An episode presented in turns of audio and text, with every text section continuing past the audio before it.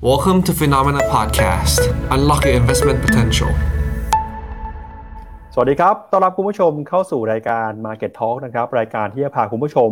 ไปสำรวจสภาวะตลาด เพื่อหาโอกาสในการลงทุนนะครับ มาพูดคุยกับผู้เชี่ยวชาญด้านการลงทุน วันนี้ครับเราจะพาทุกท่านไปสำรวจกันนะครับกับสภาวะตลาดที่เกิดขึ้นในฝั่งของประเทศจีนกันบ้าง หลังจากช่วงที่ผ่านมานะครับ หลายคนเห็นความน่ากังวล จากการแพร่ระบาดของตัวเลขผู้ติดเชื้อโควิด -19 ในจีนอย่างนั้นก็ตามครับสัปดาห์นี้เราเริ่มเห็นข่าวดีมากขึ้น หลังจากที่ทางการจีนมีการรายงานตัวเลขผู้ติดเชื้อ ที่ค่อยๆ ปรับตัวลดลงมารวมไปถึงนะครับการส่งสัญญาณ ว่าจะมีการเร่งฉีดวัคซีน ให้กับผู้สูงอายุในประเทศ ซึ่งการออกมาทำแบบนี้นะครับมีการตีความไปต่างๆ นานา ไม่ว่าจะเป็นความสามารถนะครับในการควบคุมโควิดของจีน รวมไปถึงการส่งสัญญาณว่าจีน อาจจะเตรียมความพร้อมในการเปิดประเทศในช่วงเร็วๆนี้ก็ได้ ซึ่งพอมีข่าวดีต่างๆ เหล่านี้มานะครับก็ทำให้ตลาดหุ้นจีน เดินหน้าปรับตัวบวกขึ้นมาได้อย่างร้อนแรงในช่วงสัปดาห์ที่ผ่านมานะครับอย่างไรก็ตามครับแม้ว่าหุ้นจีนระยะสั้นจะปรับตัวบวกขึ้นมาได้ แต่ภาพระยะกลางภาพระยะยาว ตั้งแต่ต้นปีที่ผ่านมา ตลาดหุ้นจีนครับถือว่าเป็นหนึ่งในตลาดที่มีการปรับตัวลงมาอย่างต่อเนื่อง จนลงมาถึงขนาดที่ว่านักวิเคราะห์หลายคนนะครับเริ่มกลับมาให้คำแนะนำว่าหุ้นจีนเนี่ยมีโอกาสเติบโตขึ้นไปตั้งแต่ในปีหน้าเป็นต้นไป แล้วก็เริ่มมีคนออกมาให้การ ลงทุนนะครับบอกว่าจะเพิ่มน้ำหนักการลงทุนตลาดหุ้นจีนด้วย จึงเป็นคำถามสำคัญที่เราจะพาทุกท่านไปคุยกันในวันนี้นะครับว่าถ้าใครที่สนใจจะลงทุนในตลาดหุ้นจีน ตอนนี้เป็นโอกาสที่เหมาะสมแล้วหรือไม่ และจะมีกองทุนไหนที่น่าสนใจ วันนี้นะครับเราจะพาทุกท่านไปดูกันกับความน่าสนใจของกองทุนที่มีชื่อว่า B จีน EQ นะครับเป็นกองทุนที่มีชื่อภาษาไทยคือกองทุนเปิดบัวหลงหุ้นจีนนะครับแล้วเดี๋ยววันนี้เนี่ยเราจะมาพูดคุยกันกับผู้เชี่ยวชาญนะครับ ขอต้อนรับนะครับ คุณมัทินา วัชระวราธร CFA นะครับ Head of Investment Strategy ของ BBLAM นะครับ สวัสดีครับพี่เอมครับ สวัสดีค่ะ สวัสดีค่ะ คุณปั๊บสวัสดีค่ะออมชาวฟินโนเมนาทุกท่านค่ะ ครับ ก็วันนี้ดีใจนะครับที่ได้มาเจอกันกับพี่เอมนะครับกับรายการ Market Talk วันนี้นะครับขอบพระคุณที่ให้เกียรติมาร่วมในรายการของเรานะครับก็ผมเกริ่นกันไปนะครับว่าตอนนี้หลายคนเริ่มกลับมาสนใจตลาดหุ้นจีนแล้ว แต่คำถามสำคัญคือ ถ้าอยากจะซื้อหุ้นจีนเนี่ย ไม่รู้จะซื้อกองทุนไหนนะครับ วันนี้เราก็เลยมาดูกันกับความน่าสนใจของกองทุน b g EQ นะครับเดี๋ยวมาดูกันก่อนฮะว่ากองทุนนี้เนี่ยคือกองทุนอะไรมีความน่าสนใจยังไง แล้วเหมาะสมกับการลงทุนในช่วงนี้ยังไงครับค่ะกองทุน b g EQ เนี่ยก็คือกองทุนอย่างที่น้องปั๊บพูดเลยสำหรับคนที่สนใจหุ้นจีนนะคะ ซึ่งกองทุนนี้ลงทุนในหุ้นจีนหลากหลายตลาดมาก คือลงได้ทั้ง A share S share หุ้นจีนใน ADR นะคะ หุ้นจีนแผ่นดินใหญ่ฮ่องกง อเมริกา หรือแม้กระทั่ง หุ้นจีนที่จดทะเบียนในไต้หวันเราก็สามารถลงทุนได้นะคะ แล้วก็ด้วยความที่กองทุนนี้ลงทุนได้หลากหลายตลาดเนี่ยมันก็เลยทำให้กองเนี่ยมีความยืดหยุ่น ผลตอบแทนก็ค่อนข้างยืดหยุ่นนะคะ flexible หมายความว่าก็ค่อนข้าง resilient นะคะ เวลาลงไม่ลงเยอะด้วยนะคะ หรือว่า ด้วยความที่เราลงทุนได้หลากหลายตลาดเนี่ยก็เลยทำให้เวลาที่สูตรหุ้นจีนในฮ่องกงนะครับที่ผ่านมาเนี่ยอาจจะมีมูลค่าที่ค่อนข้างถูก เราก็สามารถเพิ่มสัดส่วนในหุ้นจีนที่ฮ่องกงได้ หรือว่าเราสนใจหุ้นพวก ADR มากๆแล้วเพราะว่า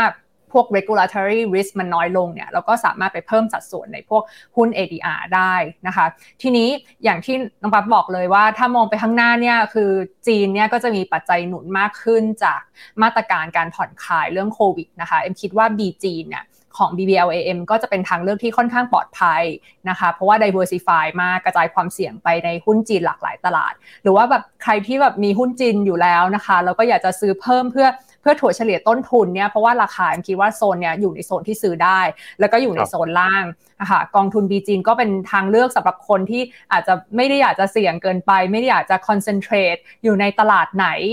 จีนตลาดไหนเป็นพิเศษ หรือว่า sector ไหนของจีนเป็นพิเศษนะคะแล้วก็เอ็มคิดว่าตอนนี้จีนเขาก็ตลาดหุ้นจีนก็มีพัฒนาการไปในทิศทางในเชิงบวก คือตลาดก็มองแหละว่าแล้วก็เดาแล้วก็เก็งว่ายังไงรัฐบาลก็น่าจะยกเลิก zero covid policy เพราะฉะนั้นพวกหุ้นที่มันเป็นพวกคอน sumer ค่ะน้องปั๊บ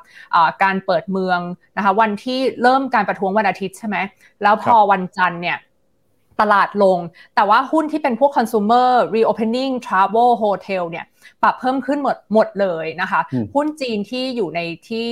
ลิสต์ที่อเมริกาแบบบาบาอะไรพวกนี้ก็คือไม่ลงเลย แล้วก็ปรับขึ้นด้วยซ้ำเพราะฉะนั้นเอ็มคิดว่าตลาดแหละ ก็เดาว่าจีนน่าจะผ่อนคลายนโยบายในส่วนนี้เพิ่มมากขึ้นเรื่อยๆ ล่าสุด เพิ่งเพิ่งได้รับข่าวเมื่อเช้าเองนะคะ เขาบอกว่ารถไฟความเร็วสูงเนี่ยโมโนเรลเนี่ยที่เชื่อมระหว่างฮ่องกงกับเซี่ยงไฮ้ค่ะจะเริ่มเขามีการเริ่มเขาบอกสั่งพนักงานแล้วบอกว่าจะเริ่มกลับมาให้บริการในเดือนพฤษภาปีหน้าค่ะ ก็อันนี้ก็เป็นข่าวว่าเอ็มว่าจีนเนี่ยทิศทางไปในเชิงบวกก็คือเขาก็คงมองไปในทิศทางว่าเปิดเมืองแต่จะเปิดยังไง เปิดค่อย ๆ เปิดเปิดแล้วก้าวไป3ามก้าวแล้วถอยกลับมาดูอะไรเงี้ย แต่เอ็มว่าอย่างน้อยเนี่ยเป้าหมายก็คือการเปิดประเทศค่ะครับเพราะฉะนั้นเนี่ยถ้าใครเชื่อมั่นนะครับ ว่าอนาคตต่อไปจีนจะกลับมาเปิดเมืองเปิดประเทศ แล้วเศรษฐกิจของจีนจะเจริญก้าวหน้ามากขึ้นนะครับกองทุน BGNQ ถือว่าเป็นหนึ่งกองที่น่าสนใจนะถ้าเปรียบเทียบกันครับกับกองทุนตลาดเอ่อกองทุนหุ้นจีนที่อยู่ในท้องตลาดนะครับ BGNQ เนี่ยมี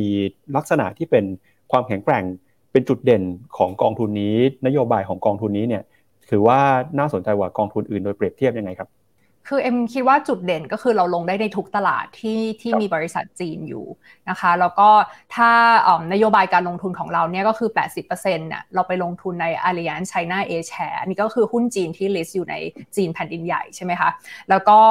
สัดส่วนบางสัดส่วนเนี่ยเราไปลงทุนใน Alliance All China ซึ่งอันนี้ลงได้ ADR ลง H share ได้หมดนะคะ แล้วก็อีก 20%เนี่ยเรามีการลงทุนในหุ้นตรงที่เราเลือกเองที่ BBLAF เลือกเองนะคะ เพราะว่าเรามีทีมรีเสิร์ชที่คอยติดตามหุ้นจีนที่เราสนใจนะคะ ซึ่งก็เป็นคำถามที่ดีว่า เอ๊ะ แล้วทำไมเราต้องมีตรงส่วนที่ลงทุนลงทุนหุ้นจีนตรงด้วยนะคะ ก็เพราะว่าบางบางทีเนี่ยเราอาจจะสนใจหุ้นที่ Alliance เขาไม่มีเอ็มยกตัวอย่างนะ อย่างเช่นจีนเนี่ยก็จะมีเล่า2 ตัวก็คือวูลิงเย่ กับเหมาถ่าย ซึ่งกองทุนเนี่ยชอบเหมาถ่าย แต่เราเนี่ยชอบวูลิงเย่เพราะว่า variation ถูกกว่า เราก็ไปซื้อหุ่นเย่เพิ่มขึ้นได้นะคะ หรือว่านอกจากนี้เนี่ยเราก็ซื้อพวกบาบาเจดีที่กองทุนเขามีเราก็ซื้อเพิ่มเข้าไปเพราะว่าเราเก่งเรื่องการเปิดเมือง แล้วก็หุ้นอีกตัวหนึ่งที่เราชอบก็คือ Anta Sport แอนตาสปอร์ตเป็นผู้ผลิตพวกเสื้อผ้ากีฬารองเท้าของจีนนะคะ ใครได้เคยไปเมืองจีนอาจจะเคยได้ได้ซื้อสินค้าของแอนตาสปอร์ตซึ่งเอ็มก็คิดว่าถ้าเราถ้าจีนเนี่ยเป็นไปในทิศทางของการเปิดเมือง พวกอีคอมเมิร์ซกลุ่มเสื้อผ้ากีฬานะคะ คนออกมาใช้ชีวิตนอกบ้านอีกครั้งนะคะ ก็กลุ่มเนี่ยเอ็มคิดว่าน่าจะราคาหุ้นน่าจะ rebound กลับมาได้แรง โดยเฉพาะที่ผ่านมาเนี่ย Anta Sports เขามีการลดพวกสินค้าใน Inventory ในช่องทางต่างๆ ลงมาค่อนข้างมากแล้วนะคะ เพราะฉะนั้นเวลาเปิดเมืองได้จริง ถ้ายอดขายกลับมาเขาก็ ต้องสั่งของเพิ่มร้านค้าก็ต้องกลับมา restock หลังจากที่ผ่านมาแบบ destock ก็คือลด inventory ลงตอนนี้ก็ต้องเพิ่มแล้วใช่ไหมคะอีกตัวหนึ่งที่เราชอบก็คือ JD JD ก็คือเป็นหุ้นอีคอมเมิร์ซคุณภาพแหละ แล้วก็น้องปั๊บอาจจะเคยอ่านข่าวทุกวันอาจจะได้มีการรายงานเรื่องงบ JD ออกมาแล้ว ก็ปรากฏว่าไตรมาสล่าสุดก็ดี แล้วก็ annual active user ก็แบบเพิ่มขึ้นได้ดี รายได้ออกมาเท่าๆกับตลาดคาด แต่ว่าสิ่งที่เซอร์ไพรส์ก็คือกำไร เพราะว่าเพราะว่าเขาสามารถควบคุมพวกต้นทุนได้ดี แล้วก็มีการลดการลงทุนที่แบบไม่ได้เกี่ยวกับ core business ด้วย อันนี้เอ็มสิ่งเอ็มคิดว่าเป็นเทรนด์ที่พวก e-commerce ของของจีนเนี่ยเป็นไปในทิศทางนี้ก็คือไม่ลงทุนอะไรสเปะสปะละโฟกัสแล้วก็ลดคอส นะคะ แล้วก็ JD Logistics เนี่ยไตรมาสออกล่าสุดออกมาก็เริ่มกำไรแล้ว ทิศทางของ JD กำไรก็น่าจะดีขึ้นเรื่อยนะคะ งบอีกตัวหนึ่งที่ออกมาดีที่เราชอบแล้วเราก็มีการซื้อก็คือเหมยถวน เหมยถวนเนี่ยก็รายได้ก็เท่ากับที่ตลาดคาดแต่กำไรดี เพราะเขาทำ cost control แล้วก็มีการควบคุมต้นทุนได้ดีนะคะ พวก core commerce ที่เกี่ยวกับพวกส่งอาหาร แล้วก็แบบ instant shopping เนี่ยแบบสั่งแล้ว ส่งมาที่บ้านเลยก็คือโตได้ดี แล้วเหมยถวนก็คือหุ้นไม่แพงนะคะ แล้วก็ได้ประโยชน์จากการที่ปิดเมือง แต่ก็มีคนถามว่าอ้าวแล้วตอนตอนเปิดเมืองนี่เหมยถวนจะเป็นยังไงเหมยถวนเนี่ยเขาก็มีส่วนที่เป็นพวกจองร้านอาหาร จองโรงแรม จองร้านร้านเสริมสวยนะคะ เพราะฉะนั้นถ้าเศรษฐกิจดีขึ้น ad spending ดีขึ้น เหมยถวนก็จะเป็นตัวที่ได้รับประโยชน์ เพราะว่าคนเขาก็บอกว่าเวลาไปยิงแอดในเหมยถวนเนี่ยมันยิงแล้วแม่น เพราะว่าลูกค้าที่อยู่ในแอปเนี่ยคือเขารู้อยู่แล้วว่าจะเข้าไปทำอะไรในนั้น ฉันอยากจะไปทำเล็บนะคะเพราะฉะนั้นร้านที่เป็นเกี่ยวกับทำเล็บเนี่ยก็จะขึ้นมา เพราะฉะนั้นก็เขาก็บอกว่า ROI ของเหมยถวนเนี่ยดี คนก็ชอบไปยิงแอดในนั้น เพราะฉะนั้นถ้าเศรษฐกิจดีขึ้น ad spending ก็ดีขึ้น เนี่ยอันนี้ก็คือตัวอย่างของสิ่งที่ทีม research ของใน BBLAM ทำก็คือตามหุ้นที่เราคิดว่าน่าสนใจ แล้วเราก็มีการซื้อเพิ่มเข้าไป ถ้าสมมติว่ากองทุนหลักเขายังมีไม่มากพอเท่าที่เราคิดไว้นะคะค่ะ ครับ ก็ถือว่าเป็นความน่าสนใจของกองทุน BGNQ นะฮะ เพราะว่ากองทุนที่ไปลงทุนในต่างประเทศส่วนใหญ่ที่เราเห็นเนี่ยนโยบายก็คือเอาเงินไปแล้วก็ไปลงทุนผ่านกองหลัก แล้วก็ให้กองหลักเลือกว่าจะลงทุนหุ้นตัวไหน แต่ B-CHINE-EQ เนี่ยบอกว่าเราจะมีเงินไว้ส่วนหนึ่งสำหรับผู้จัดการกองทุนของเราเองครับที่จะไว้หาหุ้นรายตัว ซื้อโดยตรงเลยนะฮะไปลงทุนโดยตรงในตลาดหุ้นจีนเลย แล้วก็ที่พี่เอ็มบอกนะครับก็มีหุ้นหลายตัวที่น่าสนใจไม่เป็นหุ้นของ Wuliangye มีหุ้นของบาบา JD Anta Sports แล้วก็มีหุ้นอีกหลายตัวนะครับที่ฟื้นตัวขึ้นมาได้ดีจากกระแสเปิดเมืองในช่วงนี้นะครับ เพราะฉะนั้นครับคำถามสำคัญเลยที่ใครจะลงทุนหุ้นจีนช่วงนี้ต้องตอบให้ได้ก็คือ แล้วแนวโน้มต่อไปเศรษฐกิจจีนจะเติบโตได้ดีแค่ไหน ปีหน้านะครับหลายคนก็คาดหวังว่าเศรษฐกิจจีนน่าจะฟื้นตัวมากกว่านี้ เพราะว่ามีความหวังเรื่องการเปิดเมือง การเปิดเศรษฐกิจการเปิดประเทศ และปัจจัยนี้แหละครับทำให้ตลาดหุ้นจีน ในช่วงเดือนที่ผ่านมา เติบโตขึ้นมาอย่างร้อนแรงนะครับเพราะฉะนั้นเดี๋ยวเรามาดูกันหน่อยกับมุมมองของ BBLAM นะครับว่า มองเรื่องของนโยบายโควิดในจีนยังไง zero covid ใกล้จะยกเลิกหรือยัง หรือว่าการเปิดเมืองในครั้งนี้ถ้าเปิดขึ้นจริงจะส่งผลให้เศรษฐกิจจีน สามารถเติบโตได้ดีแค่ไหน พี่เอ็มมองยังไงครับ ได้ค่ะ ก็โอ้โชคดีที่เรามาวันนี้เนาะน้องปั๊บการประท้วงเนี่ยก็เหมือนกับว่าค่อนข้างจะคลี่คลายไปแล้วแต่ว่าตอนวันจันทร์เนี่ยที่มีจริง ๆ ประท้วงตั้งแต่วันอาทิตย์ แล้วก็วันจันทร์เนี่ยเรื่องนโยบาย zero covid ก็ทำให้จริง ๆ ตลาดฮ่องกงเนี่ยลงไปลึก แต่ว่าก็มีแรงซื้อกลับใช่ไหมคะ ปิดสุดท้ายอยู่ที่ประมาณลบ2%ก็คือมีแรงซื้อพวกพวกหุ้นที่เกี่ยวกับการเปิดเมือง หุ้นที่เกี่ยวกับคอนซัมชันแต่ตอนนั้นน่ะยังมีการประท้วงอยู่ในหลายเมืองเลยนะ ทั้งปักกิ่ง เฉิงตู อู่ฮั่น ซีอานใช่ไหมคะ แล้วก็เมื่อวันจันทร์ที่ผ่านมาคือจำนวนผู้ติดเชื้อคือก็สูงขึ้นกว่าตอนที่เซี่ยงไฮ้ล็อกดาวน์อีก แล้วก็จำนวนของพื้นที่ที่ที่มีผู้ติดเชื้อสูงเนี่ยก็คือครอบคลุมประมาณพื้นที่เศรษฐกิจประมาณครึ่งหนึ่งของ GDP จีนซึ่งถือว่าสูงมากสูงกว่าตอนที่ต้องล็อกดาวน์เซี่ยงไฮ้นะคะ แต่ว่าเอ็มคิดว่าล็อกดาวน์ครั้งนี้เข้มข้นก็เห็นได้ชัดแล้วว่ามันมันค่อนข้างที่จะน้อยกว่าตอนที่ผ่านมานะคะ เพราะฉะนั้นเอ็มคิดว่านโยบายเรื่อง zero covid policy เนี่ยเป็นสิ่งที่ พวกเราเนี่ยจับตามองตลาดจับตามองนะคะเพราะว่ามันเป็นตัวกำหนดนโยบายตัวกำหนดเศรษฐกิจภายในประเทศนะคะ เพราะว่าสัดส่วนการบริโภคของจีนเนี่ยคือครึ่งหนึ่งก็คือแปลว่าเศรษฐกิจจีนทั้งหมดเนี่ยครึ่งหนึ่งคือขับเคลื่อนด้วยการบริโภค ทีเนี้ยพอแบบมีซีโร่โควิดอะมันเหมือนกับว่ามีอะไรเป็นประตู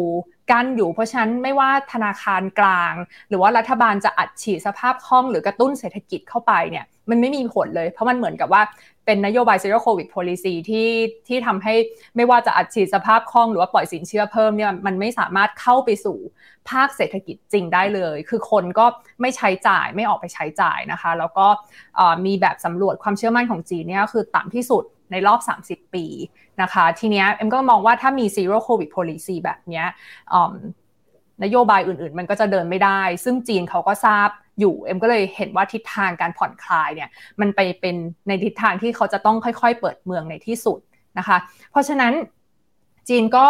มีการออกมาตรการ 20 ข้อ ซึ่งแบบเกี่ยวกับการผ่อนคลาย zero covid policy ใช่ไหมคะ 20 ข้อเนี่ยคือเอ็มคิดว่าเป็นไปในทิศทางที่ถูกต้องเพราะว่าน้องปั๊บลองคิดดูว่า zero covid policy เนี่ยมันมีค่าใช้จ่ายที่ค่อนข้างสูง แล้วก็เป็นภาระกับรัฐบาลมาก ๆ เลยนะคะ ปกติเนี่ยรัฐบาลท้องถิ่นเนี่ยเขามีรายได้มาจากอะไร มันมีเขามีรายได้มาจากภาษี แล้วก็การขายที่ดินนะคะ แต่ทีนี้พอภาคอสังหาก็มีปัญหายอดขายที่ดินก็ตกนะคะ รายได้ในส่วนนี้ก็หายไป บวกกับค่าใช้จ่าย ที่มาจาก zero covid policy อีก เช่นแบบอุปกรณ์การตรวจ PCR สถานที่กักตัวนะคะ ก็ยิ่งสร้างภาระให้กับรัฐบาลท้องถิ่นขึ้นไปอีก เพราะฉะนั้นก็คิดว่าเนี่ยแหละการผ่อนคลาย 20 ข้อที่เป็นมาตรการออกมาเนี่ย มันก็จะทำให้นโยบายฝั่ง zero covid policy เนี่ยเป็นไปในทิศทางที่ดีขึ้น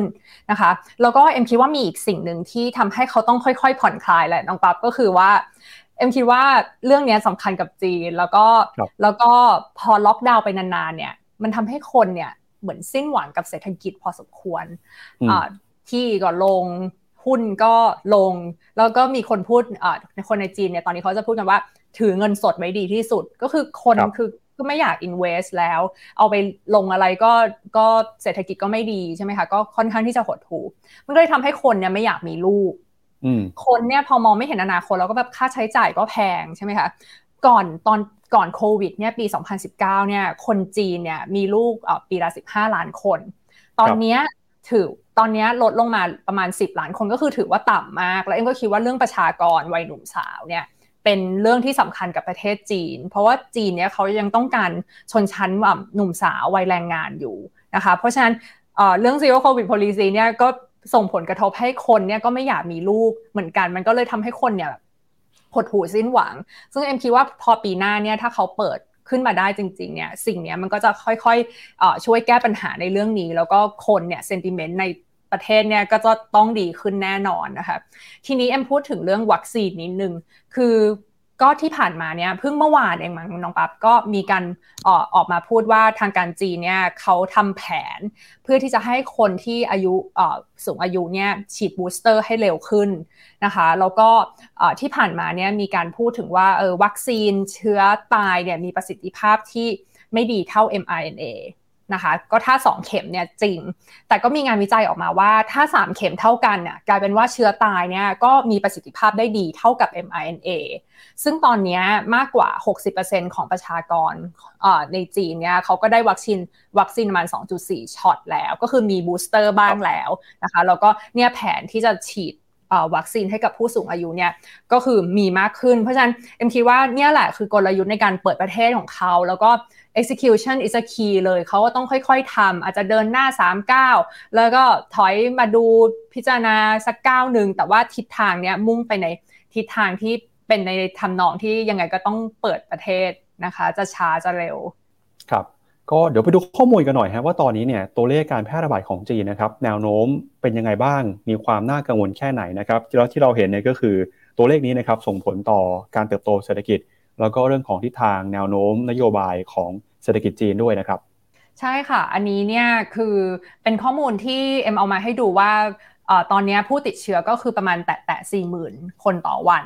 นะคะแล้วก็พื้นที่เนี่ยก็ค่อนข้างที่จะครอบคลุมนะคะประมาณ 50% 46%ของของพื้นที่ที่มีความสำคัญกับ GDP ของจีนนะคะซึ่งจะเห็นว่าที่เอ็มวงกลมไว้คือปัจจุบัน แต่ว่าที่เป็น ภูเขาเล็กๆเนี่ยตรงเดือน May ปี 2022 เนี่ยก็คือตอนที่ต้องล็อกดาวน์เซี่ยงไฮ้นะคะ ตอนนี้ก็ค่อนข้างที่จะสูงกว่าตอนที่ล็อกดาวน์เซี่ยงไฮ้แล้ว แต่ก็จะเห็นว่าความรุนแรงของการล็อกดาวน์เนี่ยก็ไม่ได้เท่าเดิมแล้วนะคะ อันนี้ก็มาอัปเดตให้ฟังค่ะ ครับสถานการณ์เรื่องของโควิดนะครับมีความหวังมากขึ้น เรื่องการฟื้นตัวค่อยๆ ดีขึ้น ถ้าหากว่ามีการฉีดวัคซีนเพิ่มมากขึ้นนะครับหลายคนเชื่อว่านี่แหละครับจะกลายเป็นจุดเปลี่ยนสำคัญทำให้เศรษฐกิจจีนสามารถกลับมาเติบโตได้ ในปีหน้านะครับอย่างไรก็ตามครับปัญหาที่จีนกำลังเผชิญอยู่เนี่ยไม่ได้มีแค่เรื่องของการแพร่ระบาดโควิดอย่างเดียว ถ้าใครทำมันได้ปีก่อนหน้านี้นะครับรัฐบาลก็มาควบคุมกำกับดูแล ภาคอสังหาริมทรัพย์อย่างเข้มงวดเลย ถ้าหากว่าใช้ภาษาที่เข้าใจง่ายๆคือ ฟองสบู่ที่เกิดขึ้นมาในภาคตลาดสังหาเนี่ยทันที่รัฐบาลจะบอกว่าให้ฟองสบู่มันแตกเอง รัฐบาลกับเลือกนะครับจะเป็นคนไปเจาะให้ฟองสบู่แตก แล้วก็หุ้นในกลุ่มสังหาริมทรัพย์นะครับก็ปรับตัวลงมาอย่างรุนแรง จนลากยาวมาถึงตอนนี้นะครับแต่นั้นก็ตามเนี่ย ถ้าเราเห็นในข่าวก็คือตอนนี้รัฐบาลเริ่มจะมีท่าทีที่ผ่อนคลายในการควบคุมภาคสังหาริมทรัพย์มากขึ้นนะครับ ไม่แน่ใจว่าเรื่องเรื่องของภาคอสังหาเนี่ยจะกลายเป็นตัวหนุนทำให้เศรษฐกิจจีนกลับมาด้วยหรือเปล่าครับ นอกจากเรื่องของโควิดนะครับ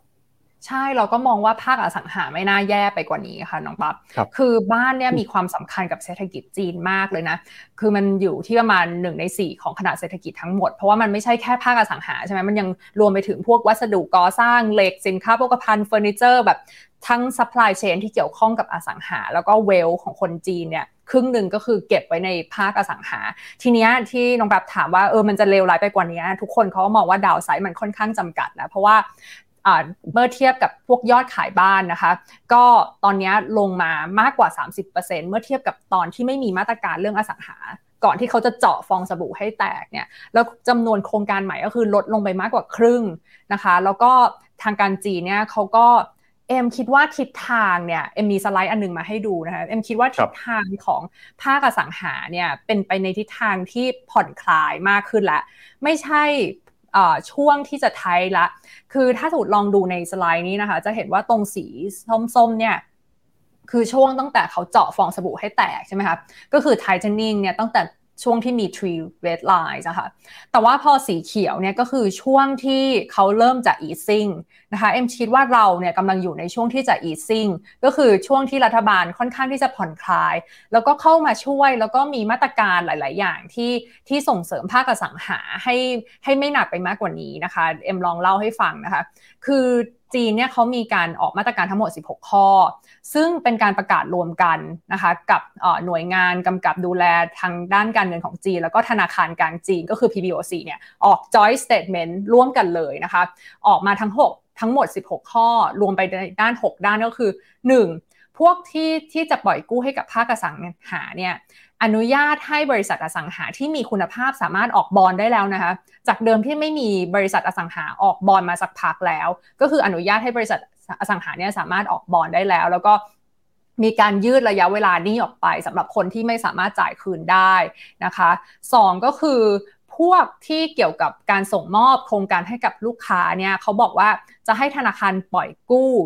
ดอกเบี้ยแบบที่ถูกเป็นพิเศษให้กับบริษัทอสังหาที่มีคุณภาพ เพื่อให้อะไรเพื่อให้บริษัทอสังหาเนี่ยสร้างให้เสร็จนะคะสร้างให้เสร็จแล้วก็สามารถส่งมอบให้กับลูกค้าได้ จะได้ไม่ต้องมีปัญหาเรื่องอไม่ยอมส่งมอบอลูกค้ากังวลไม่ยอมจ่ายเงินนะคะ 3 ก็คือเรื่องการบริหารความเสี่ยงสำหรับบริษัทที่มีหนี้เสีย บอกว่าให้รัฐบาลเข้าไปช่วยเหลือได้ แล้วก็ทำให้เกิด M&A ให้บริษัทที่ยังแข็งแรงอยู่ไปซื้อบริษัทพวกนี้นะคะสี่ก็คือถ้าสมมติว่าผู้ซื้อบ้านเนี่ยเห็นมีท่าทีโครงการนี้สร้างไม่เสร็จสักทีนะคะแล้วผู้ซื้อบ้านเนี่ยเริ่มจะไม่จ่ายเงิน รัฐบาลบอกว่าอย่าไปทำอย่างนั้นเข้ามาในกระบวนการเจราจา ระหว่างโครงการแล้วก็ธนาคารลูกบ้านทำให้มันเป็นการเป็นงานนะคะแบบ สามารถเจราจาได้ว่าจะไม่จ่าย คุณต้องทำเสร็จถึงเท่าไหร่นะคะแล้วลูกค้าถึงจะเริ่มจ่ายเงินนะคะ5ก็คือมีการเปลี่ยนข้อบังคับสำหรับธนาคาร เดิมเนี่ยเขาจะมีการกำหนดไว้ว่า ไม่ให้ธนาคารปล่อยสินเชื่อให้กับอสังหาเนี่ยเกินเท่าไหร่ของพอร์ตเงินกู้ทั้งหมดนะคะอันนี้ก็จะมีการปรับเพดานเพิ่มมากขึ้นนะคะแต่ว่าข้อนี้ก็เป็นข้อสำคัญเพราะว่ามันเป็นการคล้ายๆว่ารัฐบาลเนี่ยไปบอกให้ธนาคารปล่อยกู้ เพิ่มให้กับบริษัทอสังหา ซึ่งเราก็ไม่รู้จะกลายเป็น NPL หรือเปล่า อันนี้ก็เป็นจุดที่ทำให้กองทุน B จีนของเราเนี่ยไม่ลงทุนในธนาคารที่ที่อยู่ในแผ่นดินใหญ่ค่ะน้องปั๊บเพราะว่าเนี่ยเราก็ไม่รู้ว่ารัฐบาลจะมาแทรกแซงมากแค่ไหนนะคะ แต่ว่าอันนี้ก็คือกฎต่างๆที่เอ็มเล่ามาเนี่ยมันเป็นเป็นไปในทิศทางที่ออกในเชิงผ่อนคลายนะคะ อันที่ 6 ก็คือพวกบริษัทบ้านให้เช่าก็จะสามารถออกบอลได้นะคะ มีการช่วยเหลือทางการเงินสำหรับบริษัทที่ทำบริการบ้านให้เช่านะคะ ซึ่งทั้งหมดเนี่ยที่รวมๆกันนะคะมีสไลด์มาให้ดูนะคะมาตรการที่เล่ามาทั้งหมดรวมกันเนี่ยขอดูนิดนึง น่าจะอยู่สไลด์ที่ อันนี้นะคะ joint statement ทั้งหมดที่รวมๆกันนะคะก็คือ 6 ด้าน แล้วก็เงินที่ออกมาเนี่ยที่รัฐบาลช่วยภาคสัรหาเนี่ยรวมกันก็คือ 1 ล้านล้านหยวนแล้วนะคะเริ่มตั้งแต่แบงค์ให้แบงค์ปล่อยกู้เพิ่มมากขึ้น ให้บริษัทอสังหาสามารถทำ M&A ได้ แล้วก็ มีการให้แบงค์ที่เป็นรัฐวิสาหกิจเนี่ยปล่อยกู้ให้กับพวกแบบโครงการอสังหาที่ดูเหมือนจะสร้างไม่เสร็จ แต่ว่าดูมี potential มีคุณภาพนะคะ ก็จะเห็นว่าจริง ๆ แล้วภาคภาครัฐของจีนเนี่ยเขามีการพยายามที่จะช่วยเหลือ แล้วก็มีการอัดฉีดสภาพคล่องเข้าไปในภาคอสังหาประมาณ1ล้านล้านหยวนแล้วนะคะ เพื่อให้ไม่เกิด ความเสี่ยงที่ลุกลามไปยัง sector อื่นๆนะคะ แล้วก็ล่าสุดเพิ่งอาทิตย์ที่แล้วเองนะคะมีการอนุมัติเพิ่มให้บริษัทอสังหาแบบเช่น บริษัทที่ชื่อ Longfor Properties เนี่ยสามารถออก medium term note ได้ก็คือระดมทุนเพิ่มได้ แล้วเอา China Bond Insurance ไปการันตีให้อีกนะคะการันตีว่าบริษัทนี้จะจ่ายเงิน เสร็จปุ๊บ แล้วเขาก็บอกว่าให้ธนาคารที่เป็นรัฐวิสาหกิจเนี่ยเพิ่ม credit lineน์ให้กับพวกผู้รับเหมาโครงการด้วยเพื่อให้ผู้รับเหมาเนี่ยสร้างให้เสร็จ นะคะแล้วล่าสุดเมื่อวันจันทร์เนี่ยก็เพิ่งมีอีก 5 มาตรการในการช่วยเหลือภาคอสังหา เช่น อนุญาตให้บริษัทอสังหาทำ M&A แล้วก็ที่สำคัญคือทำ equity financing ก็คือออกหุ้นเพื่อระดมทุนได้แล้ว จากตอนแรกที่กรตจีนเนี่ยก็คือมีคำสั่งห้ามไม่ให้บริษัทอสังหาระดมทุนผ่านการออกหุ้นเพิ่มนะคะ ตอนนี้ก็สามารถออกหุ้นเพิ่มได้แล้วค่ะ ก็จะเห็นว่าทิศทางเนี่ยเป็นไปในเชิงบวกมาก ๆเลยค่ะ อืม ครับเหมือนว่ารัฐบาลจีนจะรู้นะครับว่าภาคอสังหาเนี่ยเป็นภาคที่มีความสำคัญมากคิดเป็นสัดส่วนก็คือไม่น้อยกว่า 30%ของ GDP เลยฮะถ้าหากว่าภาคอสังหาล้มลงมาเนี่ยน่าจะกระทบกับภาคอื่น เพราะฉะนั้นนะครับเราก็เลยเห็นมาตรการทั้งมาตรการทางการเงินมาตรการทางการการคลังนะที่เข้ามาช่วยเหลือดูแลเยียวยา ให้ภาคอสังหาริมทรัพย์เนี่ยสามารถยืนได้ แล้วก็จะช่วยเศรษฐกิจฟื้นตัวอย่างมีเสถียรภาพนะครับก็ปีที่ผ่านมาเนี่ยมีอยู่ไม่กี่ sector ครับที่โดนแรงกดดันหนักๆนอกจากภาคอสังหาแล้วอีกหนึ่ง sector หนึ่งก็คือ กลุ่มเทคโนโลยีครับก็ปีที่แล้วเป็นปีที่รัฐบาลจีนเข้มงวดมากนะครับในการเข้ามากำกับดูแล ภาคเทคโนโลยี ทั้งเรื่องของการทำการค้า การเอาข้อมูลของลูกค้าไปใช้ในการดำเนินธุรกิจ หรือแม้กระทั่งการผูกขาด การกีดกันการแข่งขันนะครับ ก็เป็นปีที่ไม่ค่อยดีเท่าไหร่ฮะเราเห็นหุ้นเทคจีนเนี่ยโอ้โหลงมากันเยอะนะครับลงมา 50%เนี่ยถือว่าน้อยแล้วฮะที่เยอะๆเนี่ยติดต้นไป 70-80%เลยนะครับไม่น่าเชื่อว่าหุ้นขนาดใหญ่จะลงมาได้ถึงขนาดนี้ แต่ปรากฏว่าเดือนนี้แหละฮะอยากที่พี่เอ็มพี่เอ็มพูดไปนะครับ เรื่องเอ่อ JD.com เรื่องผินตัวตัวที่ผลประกอบการออกมาดี กลายเป็นว่าตลาดเนี่ยมีแรงซื้อกลับเข้ามาค่อนข้างเร็วทีเดียว หรือว่าตอนนี้จุดต่ำสุดของกลุ่มเทคจะผ่านไปแล้วครับ ใช่เอ็มคิดว่าผ่านไปแล้วค่ะน้องปั๊บเอ็มคิดว่าเอ่อเรื่อง ADR เนาะเรื่องที่คนกลัวกันว่าจะต้อง delist นะคะ ก็ PCAOB ซึ่งเป็นหน่วยงานผู้ตรวจสอบ บัญชีของอเมริกานะคะเขามีการลงพื้นที่ไปที่ฮ่องกงเมื่อต้นเดือนพฤศจิกายนที่ผ่านมา แล้วก็มีการรายงานว่าทีมผู้ตรวจสอบเนี่ยออดิตเขาจะไปดูว่าเออเอกสารเป็นยังไงการทำออดิตของบริษัทอเมริกาสำหรับหุ้นจีนเป็นยังไงได้รับเอกสารครบไหมหรืออะไรอย่างนี้นะคะ ซึ่งปรากฏว่าทีมผู้ตรวจสอบของอเมริกาอันเนี้ยทำภารกิจก็คือ complete mission เขาบอกว่าเสร็จก่อนกำหนด จากเดิมเนี่ยที่เขาบอกว่าเขาจะมีการตรวจสอบบริษัทจีน ดูเอกสารจนถึงกลางเดือนพฤษภาคมพฤศจิกายน เขาบอกว่าวันที่ 4 ก็เสร็จแล้วตรวจเสร็จแล้วกลับประเทศไปเรียบร้อยแล้ว เพราะฉะนั้นตลาดก็ตีความว่าการตรวจสอบเนี่ยน่าจะเป็นไปได้ตามเป้าเลย แล้วก็ดูเหมือนกับว่า การเข้าตรวจสอบอันเนี้ยราบลื่นมากขอเอกสารอะไรก็จีนก็ให้ขอเข้าไปตรวจอะไรจีนก็โอเค มีการเตรียมพร้อมไว้อย่างดีนะคะ ซึ่งสิ่งที่จะเกิดขึ้นต่อไปก็คือว่าทีมตรวจสอบอันนี้ค่ะเขาจะกลับไปอเมริกาเขาก็จะเขียนรายงานนะคะภายใน4อาทิตย์ ภายในเดือนนึง แล้วก็ส่งให้ PCAOB เสร็จปุ๊บ PCAOB เนี่ยก็จะรายงานกับกรตก็คือ SEC ของอเมริกา แล้วก็จะมีการเผยแพร่รายงานฉบับนี้ออกมาว่าการตรวจสอบออดิต บริษัทจดทะเบียนในจีนเนี่ยเป็นยังไงนะคะ ซึ่งถ้าสมมติว่ารายงานออกมาเนี่ยกลางเดือนธันวาแล้วผ่านไปด้วยดีนะคะรายชื่อของบริษัทที่ก่อนหน้านี้ที่มีความเสี่ยงจะต้องดีลิสต์นะคะต้องถูกถอดถอนออกจากตลาดหุ้นอเมริกาเนี่ยก็จะมีความเสี่ยงที่ลดลงค่ะ แล้วก็เอ็มมีสไลด์อันนึงมาให้ดูนะคะ ซึ่งเอ็มคิดว่ามันแสดงได้เหมือนกันนะว่าความกลัวมาก ๆ ในเรื่อง regulatory นะคะสไลด์นี้เนี่ย ความกลัวมาก ๆ ในเรื่อง regulatory นะคะ ความ concern เนี่ยลดลงไปแล้วนะคะถ้าดูที่เอ็มวงไว้เนี่ยก็จะเห็นว่าคือที่ผ่านมาเนี่ยความกลัวนะคะการที่คน search หาเรื่อง regulatory เรื่อง policy เนี่ยก็มีค่อนข้างมากตั้งแต่ปี 2020 2021 เป็นต้นมานะคะน้องปั๊บจะอ่านข่าวทุกวันก็จะได้ยินประเด็นความเสี่ยงเรื่องจีนทุกวันนะคะแต่ว่าพอมาเดือนนี้เนี่ย พอมา 2 เดือนให้หลังตั้งแต่เดือนตุลาเดือนพฤศจิกเนี่ยดูเหมือนความเสี่ยงเรื่อง regulatory นะคะน้อยลงไปก็เนี่ยค่ะเป็นเอ็มคิดว่าตลาดเนี่ยก็ concern น้อยลง แล้วเราก็คิดว่า policy ต่างๆ ที่จีนเคยเข้มงวดมา ก็ค่อนข้างที่จะอยู่ในขาที่ค่อนข้างที่จะผ่อนคลายลงแล้วค่ะ ครับจริงๆ ถ้าเราดูภาพในเรื่องของนโยบายการเงินนโยบายการคลังเนี่ยภาพของจีนค่อนข้างแตกต่างจากหลายประเทศนะครับเราเห็นฝั่งสหรัฐอเมริกาฝั่งของยุโรป พยายามจะเดินหน้าปรับขึ้นอัตราดอกเบี้ย เพื่อแก้ไขปัญหาเงินเฟ้อ แต่ภาพของจีนเนี่ยกลับกันฮะจากสถานการณ์เศรษฐกิจนะครับที่รับผลกระทบเรื่องของโควิดเอง เรื่องของการแก้ไขปัญหากลุ่มเทคโนโลยีนะครับหรือแม้กระทั่งภาคอสังหาริมทรัพย์เองเนี่ยรัฐบาลจีนก็ส่งสัญญาณมาตลอดนะครับว่าจะยังคงใช้นโยบายการเงิน ผ่อนคลายต่อไป นโยบายการคลังก็ผ่อนคลายไปด้วยฮะแล้วก็เมื่อสุดสัปดาห์ที่ผ่านมานี่เองครับเราก็เพิ่งเห็นว่าธนาคารกลางของจีนเพิ่งจะมีการปรับลดอัตราการการสำรองของธนาคารพาณิชย์ลง สาเหตุก็บอกว่าอยากจะให้มีสภาพคล่อง มาอยู่ในระบบเศรษฐกิจมากขึ้นนะครับ ก็กลายเป็นว่าท่าทีของจีนเรื่องนโยบายการเงินนโยบายการคลังน่าจะผ่อนคลายไปอีกนะครับ แนวโน้มเนี่ยนโยบายการเงินนโยบายการคลังจีนจะช่วยเศรษฐกิจจีนเติบโตได้ดีแค่ไหนครับใช่เอ็มก็คิดว่าที่ผ่านมาน้องปั๊บเขาก็คงอยากที่จะผ่อนคลายมากกว่านี้นะคะแล้วเขาก็ยังมีกระสุนอยู่เพียบเลยเงินเฟอ้อก็ไม่ได้สูง แต่ว่าที่ผ่านมามันมีตัวบล็อกก็คือ zero covid policy ซึ่ง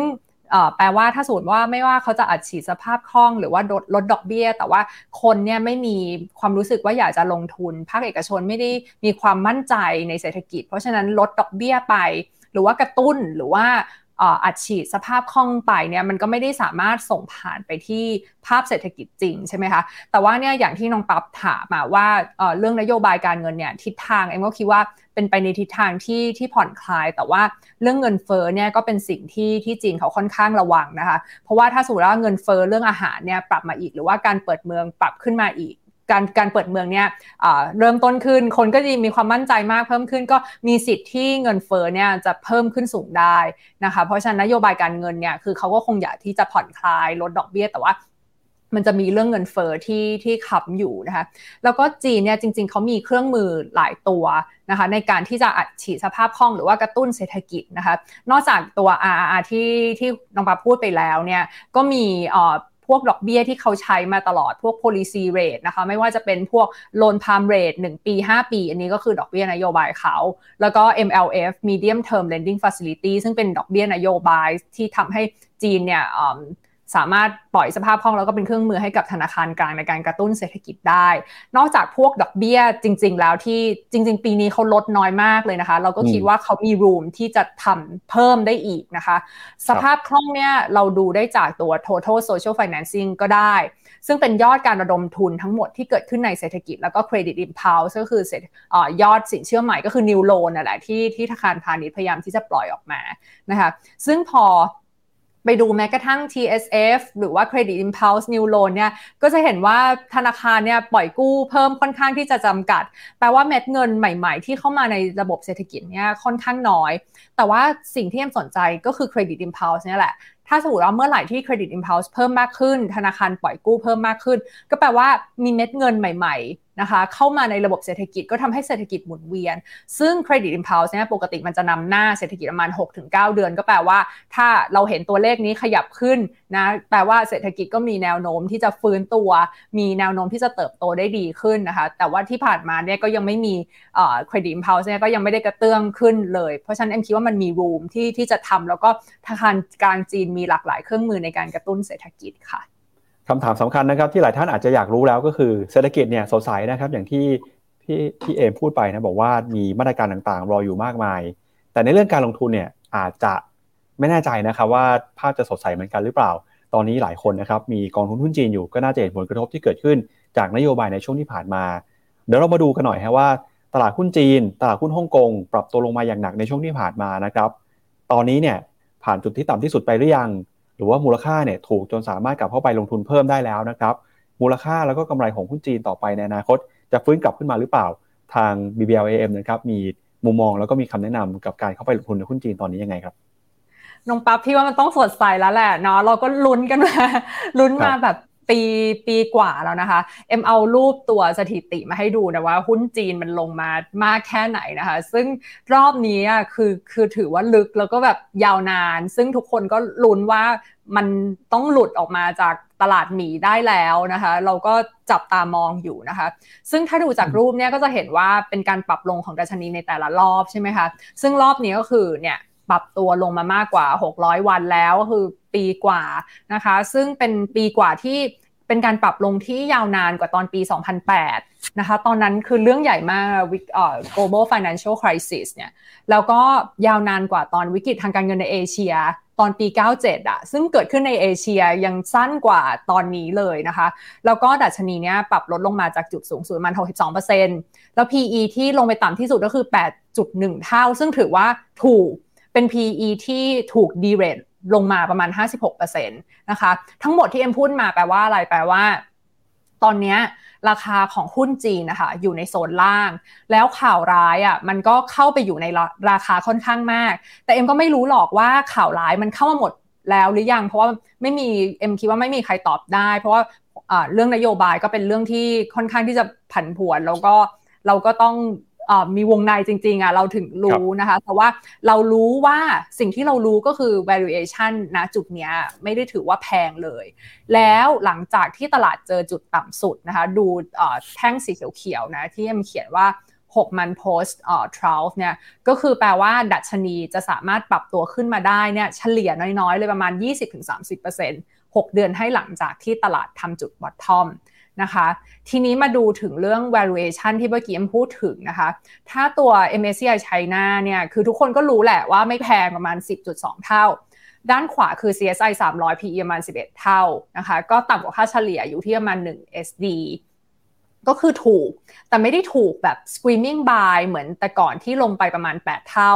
นะคะ คือเอ็มคิดว่าความถูกสุดๆของจีนเนี่ยเราผ่านพ้นมาแล้ว เพราะว่าตอนนั้นเนี่ยคือคนกลัวสุดๆ เรื่องหลังจากที่ประชุมพรรคคอมมิวนิสต์นะคะ แต่ว่าตอนนี้ความกลัวลดลงแล้ว แล้วก็นโยบาย zero covid policy เนี่ยเอ็มคิดว่าผ่านจุดที่ต่ำที่สุดผ่านจุดที่คนกลัวมากที่สุดไปแล้ว ก็เลยทำให้ PE ของหุ้นจีนเนี่ยตอนนี้จริง ๆ ปรับขึ้นมาแล้วจากจุดต่ำสุด นะคะ แต่ว่าเอ็มว่าตรงนี้สำคัญก็คือว่าเราอะลองไปย้อน track ดูว่าอะไร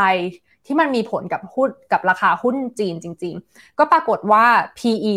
การ D rate หรือ V rate ของ PE เนี่ยมีผลกับหุ้นจีนมาก เช่นถ้ากำไรดีนะคะ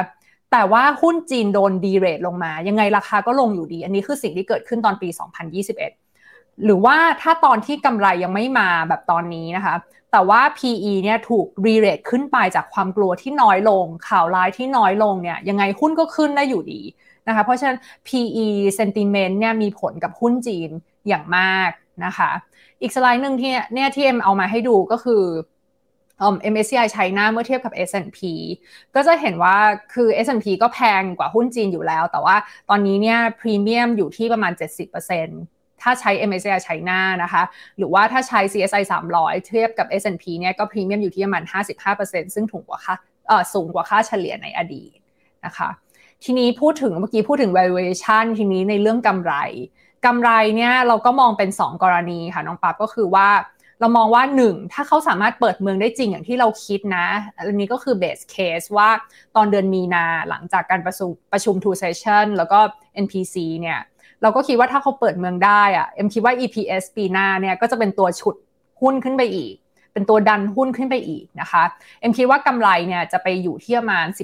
18%ซึ่งมากกว่า 15%ที่ตลาดคาด อันนี้คือ Bloomberg estimate คิดว่าปีหน้าจีนเนี่ยน่าจะกำไร 15%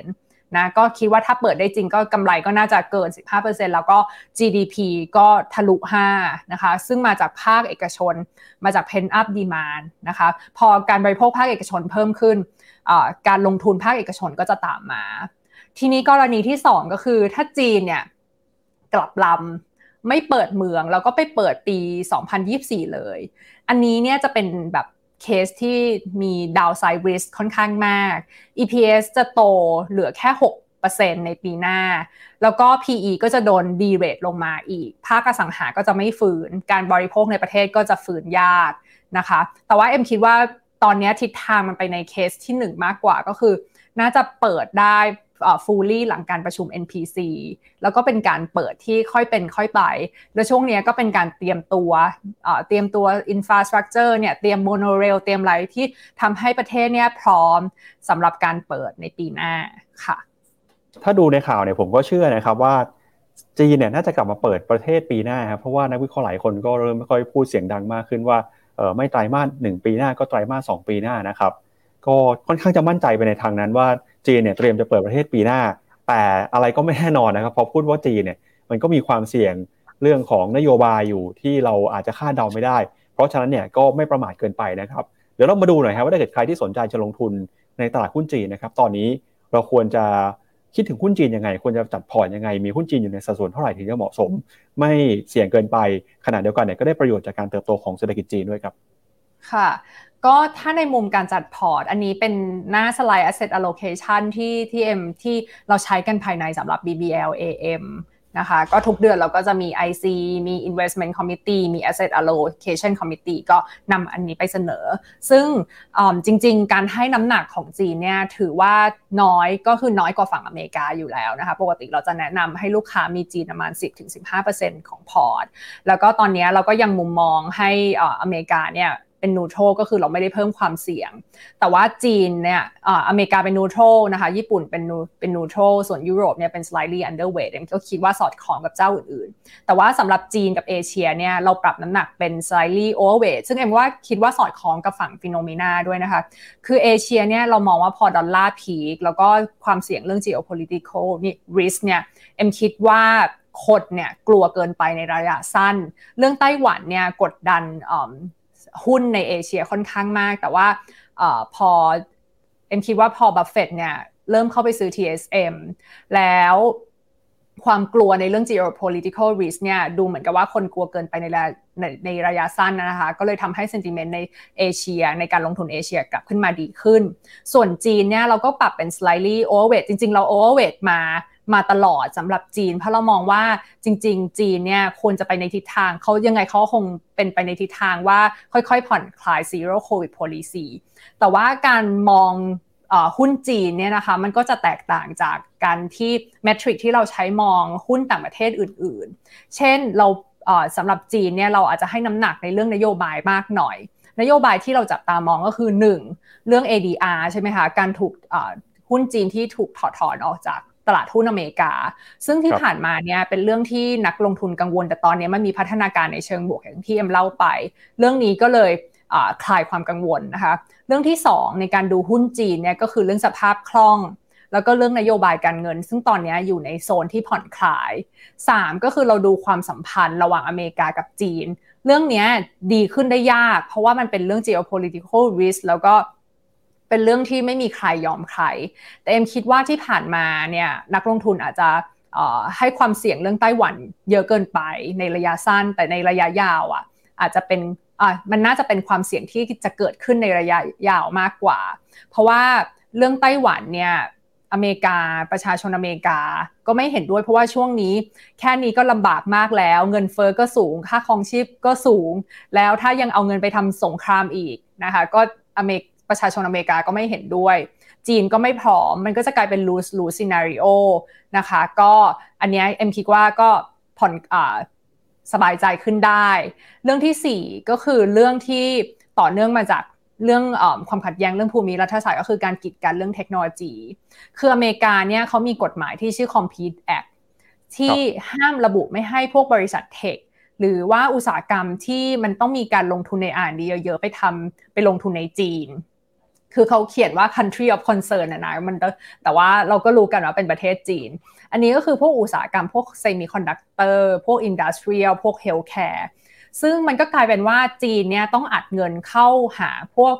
อุตสาหกรรมเหล่านี้เพื่อที่จะพัฒนาความสามารถของตัวเองขึ้นมาให้ได้นะคะ เพราะฉะนั้นก็เลยเป็นประโยชน์กับอุตสาหกรรมเซมิคอนดักเตอร์ทาง supply chain ในจีน และนี่ก็คือเหตุผลว่าทำไมกองทุน B-CHINE ของเราถึงลงทุนในบริษัทเซมิคอนดักเตอร์ ด้วยนะคะเพราะเรามองว่ารัฐบาลก็สนับสนุน แล้วก็ตอนนี้ก็ทุกคนก็มองว่าจีนยังไงก็ต้องพยายามที่จะพัฒนาเทคโนโลยีของตัวเอง พึ่งพาตัวเองให้ได้นะคะอันสุดท้ายก็คือเรื่องเศรษฐกิจ เรื่องเศรษฐกิจเอ่อโดยเฉพาะเรื่องเงินเฟ้อเนี่ยก็ เงินเฟ้อของจีนไม่ได้สูงมาก เพราะว่าพวก non-food ก็ปรับตัวลงแล้ว แต่ว่าเงินเฟ้อพวกราคาอาหารเนี่ยก็อาจจะยังสูงอยู่ และยิ่งเปิดเมืองก็อาจจะยิ่งทำให้ราคาโซนเนี้ยเพิ่มมากขึ้น แต่ว่าเงินเฟ้อของจีนก็อยู่ในโซนที่ควบคุมได้ มันก็เลยทำให้มัน balance พอดีระหว่างเงินเฟ้อแล้วก็นโยบายการเงินเอ็มคิดว่าปีหน้าเนี่ยจีนจะเป็นประเทศเดียวที่ยังสามารถลดดอกเบี้ยได้ในขณะที่ประเทศอื่นเนี่ยไม่สามารถลดดอกเบี้ยได้ นะคะ อันนี้ก็คือสไลด์นี้เอ็มเอามาให้ดูว่าเวลาที่เราคิดถึงหุ้นจีนนะคะสักครู่นะคะ เวลาที่เราคิดถึงหุ้นจีนเนี่ยเรามองอะไรในเรามองอะไรใน framework นะคะแป๊บหนึ่งนะคะ เวลาที่เราคิดถึงหุ้นจีนเนี่ย มันก็จะไม่เหมือนแมทริกที่เราใช้ดูประเทศอื่น ๆ ใช่ไหมคะ policy เนี่ยจะเข้ามามีผลเยอะ liquidity ของของ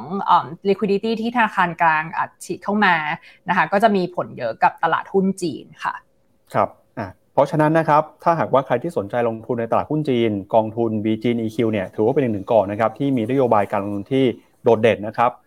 อาศัยการเติบโตจากการฟื้นตัวของเศรษฐกิจจีน แล้วก็บอกว่ามีความยืดหยุ่นด้วย เนื่องจากมีรูปแบบการลงทุนที่หลากหลาย ทั้งลงทุนผ่านกองทุนหลัก แล้วก็มีการเอาเงินไปซื้อหุ้นโดยตรงในตลาดหุ้นจีนด้วย เดี๋ยวเรามาดูนโยบายแล้วก็มาดูไส้ในของพอร์ตบีจีน EQ หน่อยนะครับว่าตอนนี้เนี่ยการบริหารจัดการเป็นยังไงบ้าง แล้วก็นโยบายต่อไปแนวโน้มโครงสร้างของพอร์ตเป็นยังไงครับ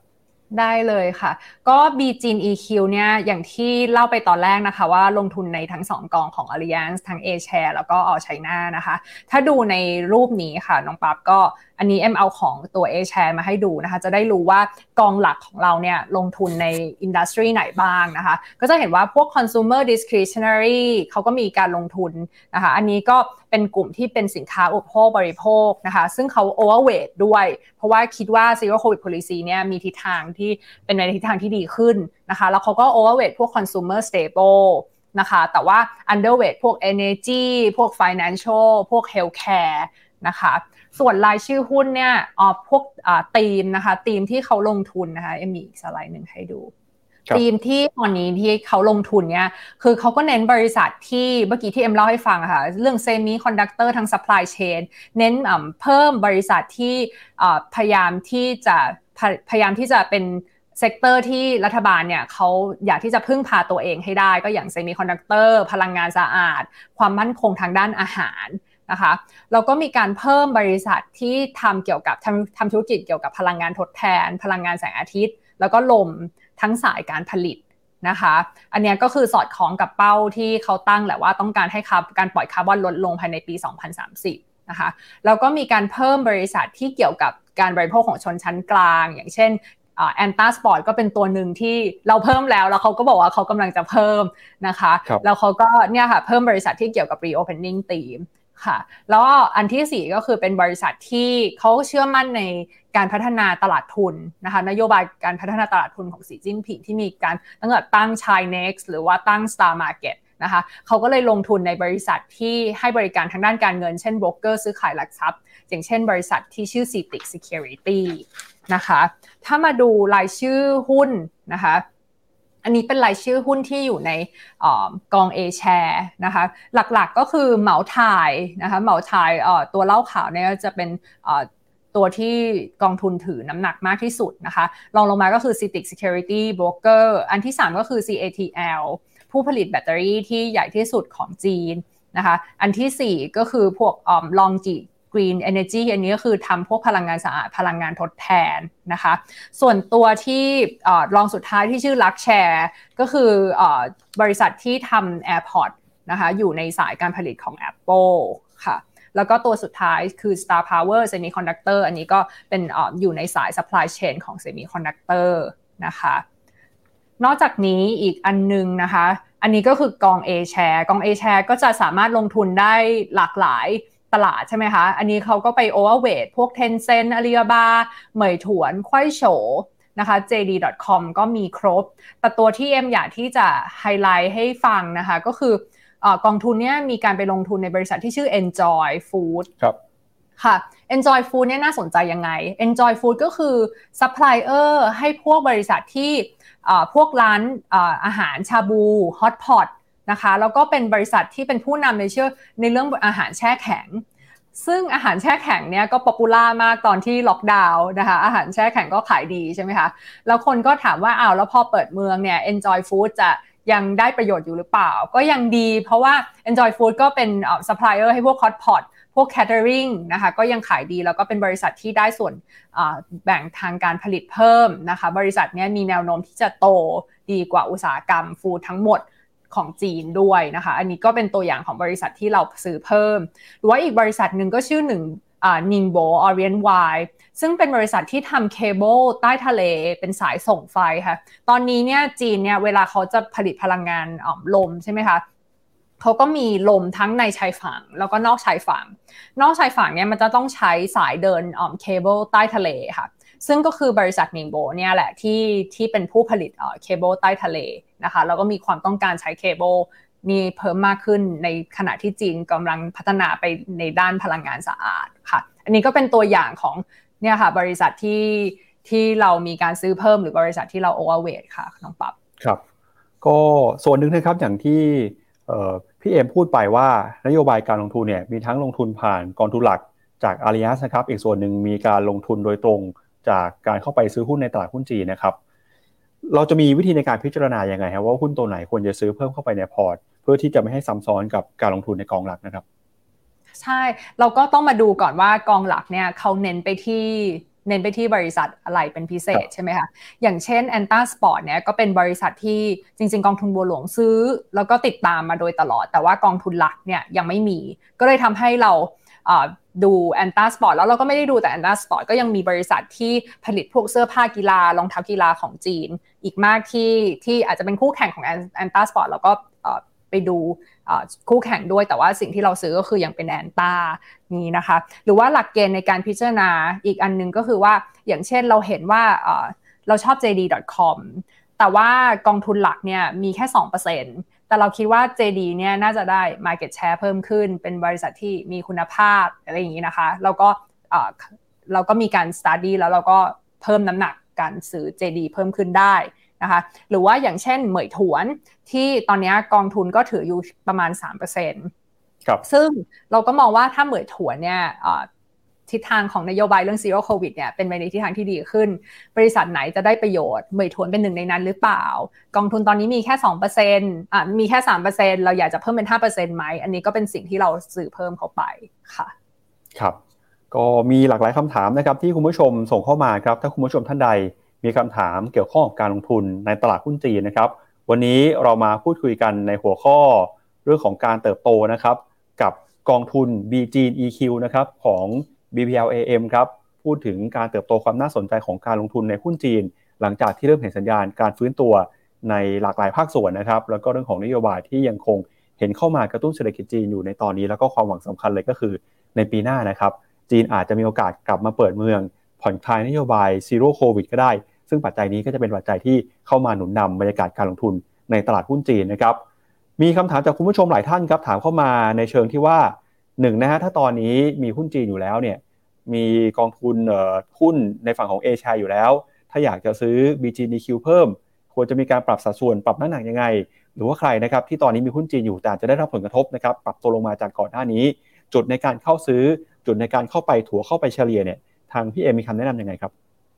เอ็มก็คิดว่าเราก็คิดในมาโดยตลอดนะคะ ว่าตอนนี้ราคาของหุ้นจีนอะ valuation มันอยู่ในโซนล่างน้องปับแต่ว่าเราก็ต้องยอมรับว่ามันไม่มีใครรู้ว่าสิ่งที่เราบอกว่าโซนล่าง ตอนที่เอ็มบอกว่า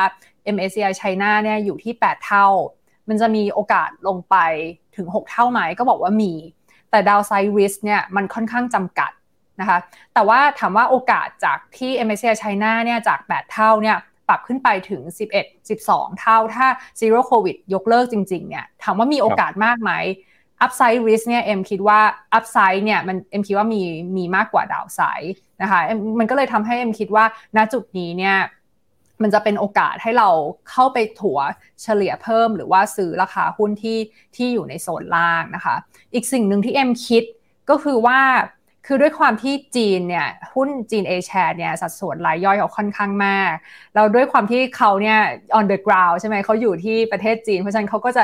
รู้เรื่องข่าวลืออ รู้เรื่องมาตรการของจีน in detail นะคะแบบดีกว่าต่างชาตินะคะ ทีเนี้ยตอนแรกเอ็มก็คิดว่าเอ็มควรจะรอให้นโยบายการเปิดเมืองของของจีน หรือว่าเรื่อง zero covid เนี่ยออกมาเป็นแบบทางการเลยไหมเอ็มคิดว่าถ้าเอ็มรอไปถึงตอนนั้นเนี่ย valuation มันอาจจะปรับขึ้นไปสูงมากแล้ว สิ่งที่เอ็มทำก็คือว่าหาข้อมูลจากโบรกเกอร์หาข้อมูลจากในข่าว แต่ว่าก็ต้องกลั่นกรองว่าอันไหนข่าวลือข่าวจริงนะคะ แล้วดูลองประกอบร่างดู แล้วหลังหลังจากที่เราลองประกอบร่างในช่วง2อสวันที่ผ่านมาเอ็มคิดว่าทิศทางมันเป็นไปในทิศทางที่จะเปิดเมืองมากขึ้น บวกกับ valuation ตอนนี้ที่ยังไม่แพงเอ็มคิดว่าจุดนี้เป็นจุดที่เรายังสามารถเข้าซื้อได้ โดยที่อาจจะไม่ต้องรอให้รัฐบาลจีนออกมาประกาศอย่างเป็นทางการในเดือน 3 นะคะเพราะว่าคนที่อยู่เมนไลน์เขาอาจจะรู้ดีกว่าเราแล้วราคาหุ้นมันอาจจะขึ้นไปสูงมากแล้วนะคะค่ะครับถ้าหากว่าเราจะติดตามนะครับ ประเมินสถานการณ์การลงทุนตลาดหุ้นจีนเนี่ยพี่เอ็มมีคำแนะนำยังไงครับกับการประเมินแนวโน้มตลาดหุ้นจีนตอนนี้นะครับ ว่าจะมีปัจจัยอะไรบ้างที่ส่งผลต่อผลการดำเนินงาน แล้วก็รวมไปถึงความเคลื่อนไหวของหุ้นจีนนะครับ ปัจจัยไหนจะเป็นปัจจัยเสี่ยงที่ต้องระวังด้วยนะครับ แน่นอนการลงทุนก็ต้องมีความเสี่ยงที่ต้องดูนะครับ ใช่ คือเอ็มมองว่าหุ้นจีนเนี่ยเป็นอะไรที่ timing ค่อนข้างยาก แล้วมีความซิคิโคค่อนข้างสูง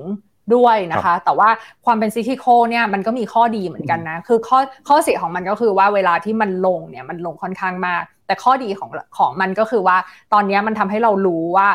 พอเป็นซิทิโคเนี่ยมันทำให้เรารู้ว่าเราอยู่ช่วงไหนของตลาด ก็คือตอนนี้เราอยู่ในช่วงล่างของตลาด ที่ข่าวร้ายประดังประเดเข้ามาค่อนข้างมาก น้องปั๊บอาจจะ ลองอน้องปั๊บทำเองว่า เอ๊แล้วเราจะดูหุ้นจีนยังไง อาจจะลองสังเกตจากประเด็นต่างๆ ที่อยู่ในหน้าข่าว จะเห็นว่ามีแต่ประเด็นเรื่องลบ ไม่ว่าจะเป็นเรื่อง ADR เรื่องอสังหา เรื่อง geopolitical risk นะคะ เรื่อง zero covid เรื่องการประท้วง จะเห็นว่ามีข่าวร้ายมาเข้ามาโดยตลอด ซึ่งตลาดแบบนี้ position ของนักลงทุนต่างชาติเนี่ยถือว่าออกไปค่อนข้างมากแล้ว คนที่นักลงทุนต่างชาติที่ยัง overweight หุ้นจีนเนี่ยเอ็มคิดว่าน้อย แต่เริ่มกลับมา overweight หรือเปล่าเอ็มคิดว่าเริ่มมีนะคะแต่ว่าก็มีบางส่วนที่บอกว่า uninvestable ก็คือไม่ไม่ลงทุนเลือกที่จะไม่ลงทุน ซึ่งกองทุนบัวหลวงเนี่ยไม่ได้คิดแบบนั้น เพราะฉะนั้นเอ็มคิดว่าหนึ่งก็คือการดูหุ้นจีน ตอนนี้ไซโคของราคาเนี่ยอยู่ในโซนที่ค่อนข้าง ถือว่าโซนล่างไม่ได้เราไม่ได้ซื้อตอนบับโบแน่นอน เราซื้อตอนที่ข่าวร้ายค่อนข้างเยอะ ซึ่งประโยชน์ก็คือถ้าข่าวร้ายลดลงนิดเดียวราคาหุ้นสามารถพร้อมกับเป็นขาขาขึ้นได้สามารถ rebound ได้เพราะว่าคนถือค่อนข้างน้อย 2. การดูหุ้นจีนก็คือดูนโยบายต่างๆ ที่เอ็มเล่ามา ซึ่งถ้าสมมติเราไม่ bias เราจะรู้ว่าตอนนี้นโยบายเนี่ยมันไม่ได้เข้มงวดมากขึ้น มันผ่อนคลายเพิ่มมากขึ้นด้วยซ้ำไม่ว่าจะเป็นนโยบายเรื่องอสังหา นโยบายเรื่อง zero covid ทางการมันทางการจีนเป็นไปทิศทางที่ผ่อนคลาย ไม่ได้เข้มงวดมากขึ้น นะคะ อันที่ 3 ก็คือนโยบายการเงินพี่ให้ความสำคัญกับเรื่องสภาพคล่อง เรื่องสภาพคล่องของจีนเนี่ยถือว่าไม่ได้เยอะนะตอนนี้ จีนเนี่ยลด RR ก็จริงแต่ว่าปีนี้เนี่ยเขาลดไปแค่ครั้งแรกนี้เป็นครั้งที่ 2 ของปีเท่านั้นเอง ถ้าทิศทางมันไปในทิศทางที่ลดเพิ่มมากขึ้นนะคะลดค่อยๆ ลด หรือว่ามีการลดดอกเบี้ยที่เป็นอินสตูเมนต์อย่างอื่นของเขาเนี่ยเอ็มคิดว่าเป็นในทิศทางที่ที่ดี นะคะ ก็เนี่ยค่ะต้องดูนโยบายการเงินนโยบายอื่นๆของของรัฐบาล และอันสุดท้ายก็ต้องดู valuation เมื่อไหร่ที่หุ้นจีนแพงเกินไปเนี่ยเราก็ต้อง take profit ออกมาแล้วเราก็ต้อง remind ตัวเองว่า หุ้นจีนเนี่ยยังมีความเสี่ยงอยู่มากนะ geopolitical risk อย่าเพิ่งลืมว่ามันยังมีอยู่เรื่อง trade war การที่ทรัมป์อาจจะกลับมาเป็นประธานาลงสมัครเลือกตั้งในปี 2024 แปลว่าเรื่องจีนเนี่ยก็จะกลับมาเป็นประเด็นอีกครั้งนะคะ เอ็มว่าความเสี่ยงของหุ้นจีนยังมีอยู่ แต่ว่าตอนนี้ upside มันเยอะกว่า downside risk ค่ะ ก็หลายท่านสนใจกองทุน BG EQ นะครับ บอกว่ามีหุ้นจีน มีหุ้นเอเชียอยู่ในพอร์ตแล้ว ถ้าอยากจะซื้อ b ี EQ เพิ่มเนี่ยจะมีวิธีในการซื้อยังไงให้ไม่ซ้ำซ้อนกับกองทุนทั้งเอเชียหรือว่าเอเชียที่มีอยู่เดิมครับ น่าจะซ้ำกันอยู่แล้วค่ะน้องปั๊บคือถ้าสมมติว่านักลงทุนมีตัว A share อยู่แล้วใช่ไหมคะแล้วการที่ซื้อ B จีเพิ่มเนี่ยก็จะได้ตรงที่ B จีเนี่ยค่อนข้างที่จะ diversify ไปหาออไชน่าออไชน่าก็แปลว่าเรามีการลงทุนในทั้งเหมยถวน JD อาลีบาบานะคะบริษัท e-commerce ที่ list list อยู่ใน ADR ใช่ไหมคะเพราะฉะนั้นมันก็จะช่วยกระจายความเสี่ยงในในแง่นี้นะคะ หรือว่าบางบางท่านที่ มีการลดสัดส่วนหุ้นจีนมาแล้วบางส่วน แล้วก็ตอนนี้มีแค่ฝั่งเอเชีย เพราะว่าที่ผ่านมาเอเชียก็ให้ผลตอบแทนที่ค่อนข้างโอเค โดยเฉพาะอินเดียนะคะ แต่ว่าจีนเนี่ยลดลงมาแล้วก็เอ็มคิดว่า B จีนเนี่ยจะเป็นทางเลือกสำหรับคนที่ไม่อยากที่จะคอนเซนเทรตในหุ้นจีนตลาดใดตลาดเดียว คือไม่ได้อยากจะอยู่ในหุ้นเทคจีนอย่างเดียว ไม่ได้อยากจะอยู่ใน A-share อย่างเดียว หรือว่าไม่ได้อยากจะอยู่ในหุ้นจีนพลังงานสะอาดอย่างเดียว นะคะมีผู้จัดการกองทุนคอยแบบ diversify คอยหา sector ที่ได้รับประโยชน์จากนโยบายของภาครัฐให้นะคะก็เอ็มว่า B-CHINE ของเอ็มก็จะเด่นในแง่ความการกระจายความเสี่ยงค่ะ เวลาลงก็จะลงน้อยกว่ากองทุนที่ concentrate ค่ะก็สุดท้ายนี้นะครับสำหรับท่านนักลงทุนที่สนใจนะครับ กองทุนเปิดบัวหลวงหุ้นจีนหรือว่า B-CHINE-EQ นะครับอยากจะเข้าไปดูข้อมูลเพิ่มเติมของกองทุนนี้ หรือว่าอยากจะเข้าไปซื้อกองทุนนี้ ตอนนี้มีช่องทางในการให้ข้อมูลนะครับหรือว่าช่องทางในการซื้อขายรายละเอียดเป็นยังไงบ้างครับ ก็สามารถซื้อผ่าน Finnomena ได้เลยค่ะ สามารถนะคะสามารถซื้อผ่านแอป Finnomena ได้เลยน้องปั๊บแล้วก็จริงๆ เราก็มีขายผ่านออมสาขาของธนาคารกรุงเทพ แล้วก็ agentหลาย ๆ ที่ค่ะ แล้วก็เนี่ยค่ะ Finnomena นะคะ แล้วก็สามารถติดตามเรื่องหุ้นจีนได้ทั้งใน Facebook ของ BBLAM เอง หรือว่าเราก็จะพยายามมาสื่อสารเรื่องหุ้นจีน ผ่านให้ให้ชาว Finnomena ฟังผ่านช่อง Finnomena ค่ะ เพราะว่ากองทุนบัวหลวงเนี่ยเราติดตามหุ้นจีนมาโดยตลอดตอนที่ขาลงของหุ้นจีนเราก็ไม่เคยทิ้งตลาดนี้เลย แล้วปีหน้าเอ็มก็คิดว่าแน่นอนละเงินในช่วง recession ของอเมริกาเนี่ยเงินมันก็จะไหลเข้าตลาดพันธบัตรก่อน นะคะเพราะตอนนี้ให้ยิวที่น่าสนใจ แต่ว่าถ้าไปดูตลาดหุ้นเนี่ยเอ็มคิดว่าเงินจะเข้ามาที่จีนก่อนอเมริกา เพราะว่าอเมริกายังเจอความเสี่ยงอีกเยอะเลย แต่ว่าจีนเนี่ยข่าวร้ายมันเข้ามาอยู่ในราคาแล้ว แล้ว zero covid policy เนี่ยจะทำให้ upside ของหุ้นจีนเปิดได้ค่ะได้ครับ ถ้าคุณผู้ชมสนใจนะครับอยากดูข้อมูลเพิ่มเติม นอกจากจะหาข้อมูลได้ที่เว็บไซต์ของ Finnomena แล้ว ยังเข้าไปดูได้ที่เว็บไซต์ของกองทุนบัวหลวงนะครับ bbl am นะครับ bblam.co.th นะครับ ก็วันนี้นะครับน่าจะได้รับความรู้กัน แล้วก็เห็นโอกาสการลงทุนในตลาดหุ้นจีนนะครับกับกองทุน b g n EQ ด้วยนะครับ วันนี้ต้องขอบพระคุณพี่เอมมัทินา วัชราวัชระวราธรนะครับ CFA แล้วก็ Head of Investment Strategy ของ BBLAM นะครับ วันนี้ขอบพระคุณมากนะครับ สวัสดีครับ ขอบคุณค่ะ สวัสดีค่ะ และนี่ก็เป็นทั้งหมดนะครับของรายการ ขอบพระคุณคุณผู้ชมที่ติดตามกันนะครับ วันนี้ผมแล้วก็ทีมงาน Finnomena ลาไปก่อนนะครับ สวัสดีครับ Finnomena Exclusive บริการที่ปรึกษาการลงทุนส่วนบุคคล ที่จะช่วยให้เป้าหมายการลงทุนของคุณ เดินทางสู่ความสำเร็จ ไม่ว่าคุณจะเป็นนักลงทุนสายไหน เริ่มต้นที่ 5 0 0 0 0 0 บาท สมัครเลยที่ f i n o m e f i n o m e n a e x c l u s i v e หรือ line at f i n o m e n a p o r t คำเตือน ผู้ลงทุนควรทำความเข้าใจลักษณะสินค้า เงื่อนไขผลตอบแทน และความเสี่ยงก่อนตัดสินใจลงทุน